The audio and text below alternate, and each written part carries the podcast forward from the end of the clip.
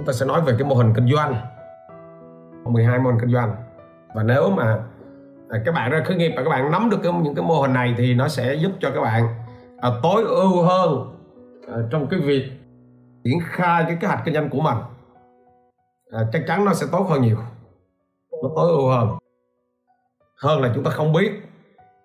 À, hơn là chúng ta mày mò.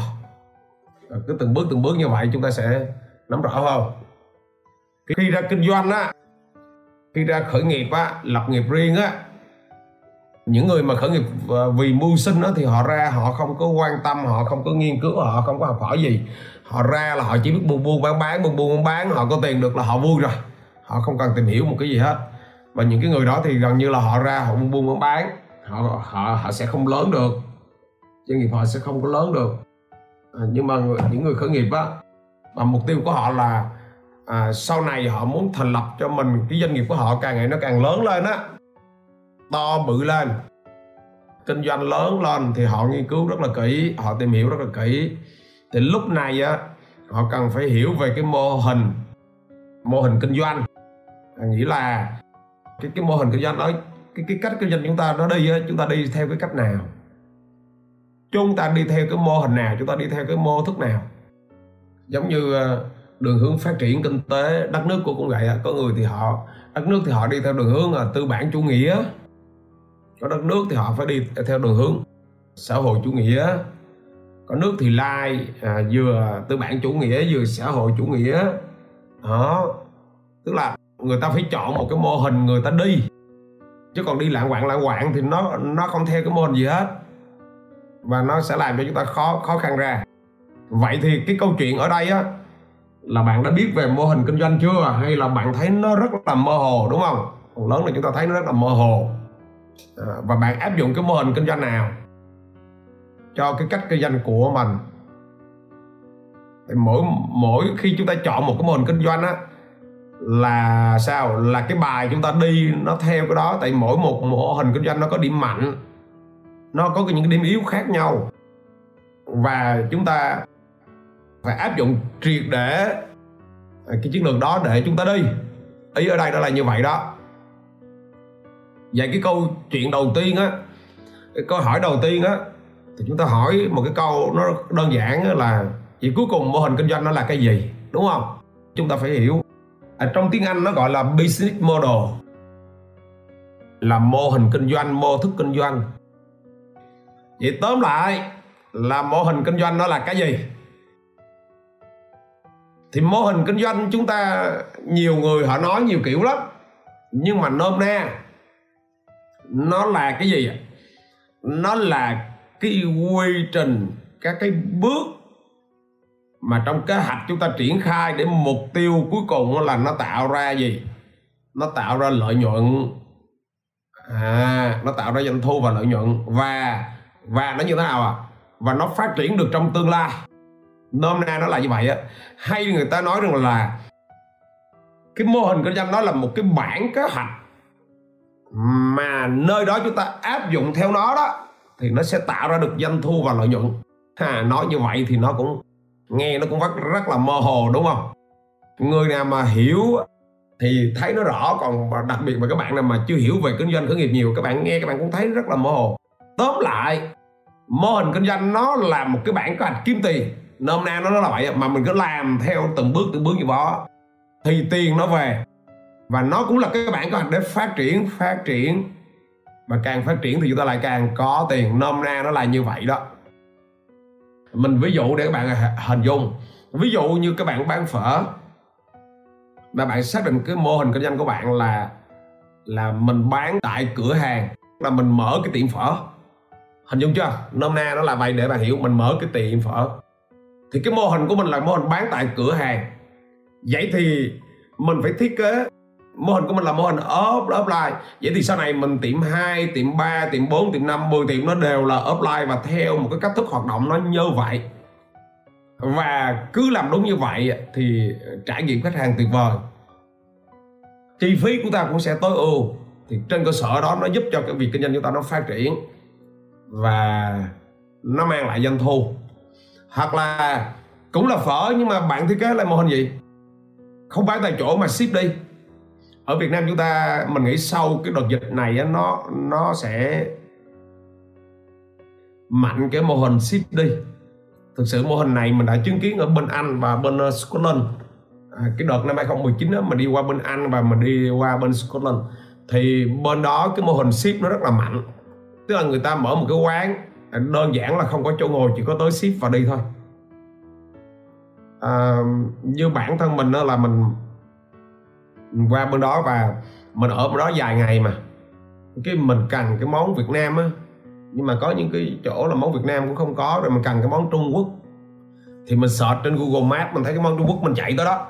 Bắt taxi mình chạy tới đó. À, thì tưởng ngồi ăn mà ai ngờ lại mua mang về. Và ở bên châu Âu cái mô hình à, city ship đi nó nó rất là mạnh. Thì đó là một mô hình cũng là bán phở nhưng mà không có tổ chức gì. Hoàn toàn không có tổ chức cái chỗ ngồi. Chỉ làm đúng cái công đoạn và ship đi thôi. Ở đây như các bạn thấy McDonald này hoặc là KFC đồ của chúng ta này là các bạn thấy là phần lớn là họ tổ chức theo cái mô hình là ngồi tại chỗ. Nhưng mà McDonald và KFC ở bên châu Âu á à, là nó có hai mô hình một mô hình là ngồi tại chỗ và mô hình là chuyên ship đi à, cũng là McDonald's mà chỉ chỉ ship người thôi không có ngồi tại tại chỗ luôn cả Domino Pizza luôn. Cũng không không có chỗ ngồi luôn. Đó tức là ý là chúng chúng ta tổ chức theo cái mô hình nào? Ý ở đây chúng ta muốn nói chúng ta tổ chức kinh doanh theo cái mô hình nào? Chúng ta phải tính toán. Bởi vì mô hình nào là chúng ta phải tối ưu về cái mô hình đó vừa rồi nói sơ cái định nghĩa như vậy để hiểu. Vậy thì bây giờ nó có những cái mô hình nào ở trên thế giới những cái mô hình mới hiện tại á, gọi là những mô hình mới mà nói những mô hình mới hơn. Lần lần mình mới nói về những cái mô hình cũ.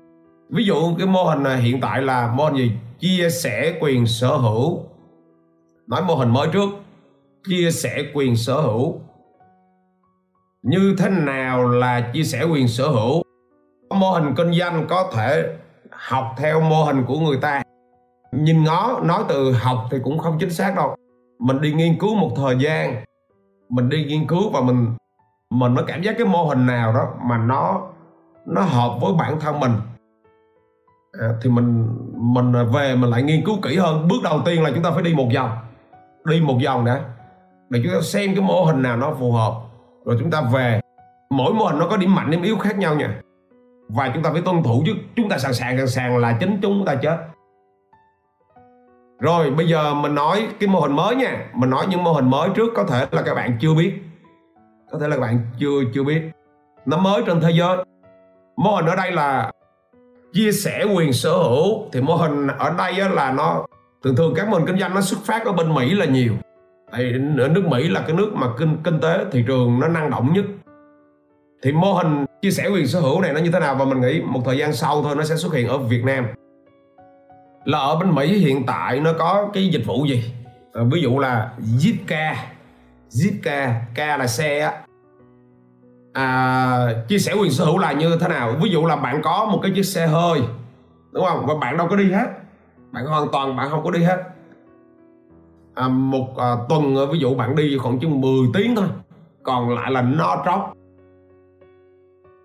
và à, và trong khoảng thời gian trống thì có người khác họ cũng cần họ cũng cần đi. Và mình để cái xe đó không thì nó cũng phí.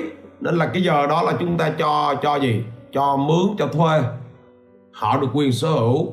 Ví dụ cái xe của bạn đi. À, ví dụ vậy cái xe của bạn là bạn à, bạn sắm xe để bạn chở con đi học thôi. Sáng bạn chở con đi tới trường. Cái rồi à, khoảng một tiếng đồng hồ buổi sáng và một tiếng đồng hồ buổi chiều. Còn lại là rảnh hết à, thì trong cái khoảng thời gian ví dụ là từ 8 giờ sáng cho tới 3 giờ chiều thì có người họ khác họ dùng.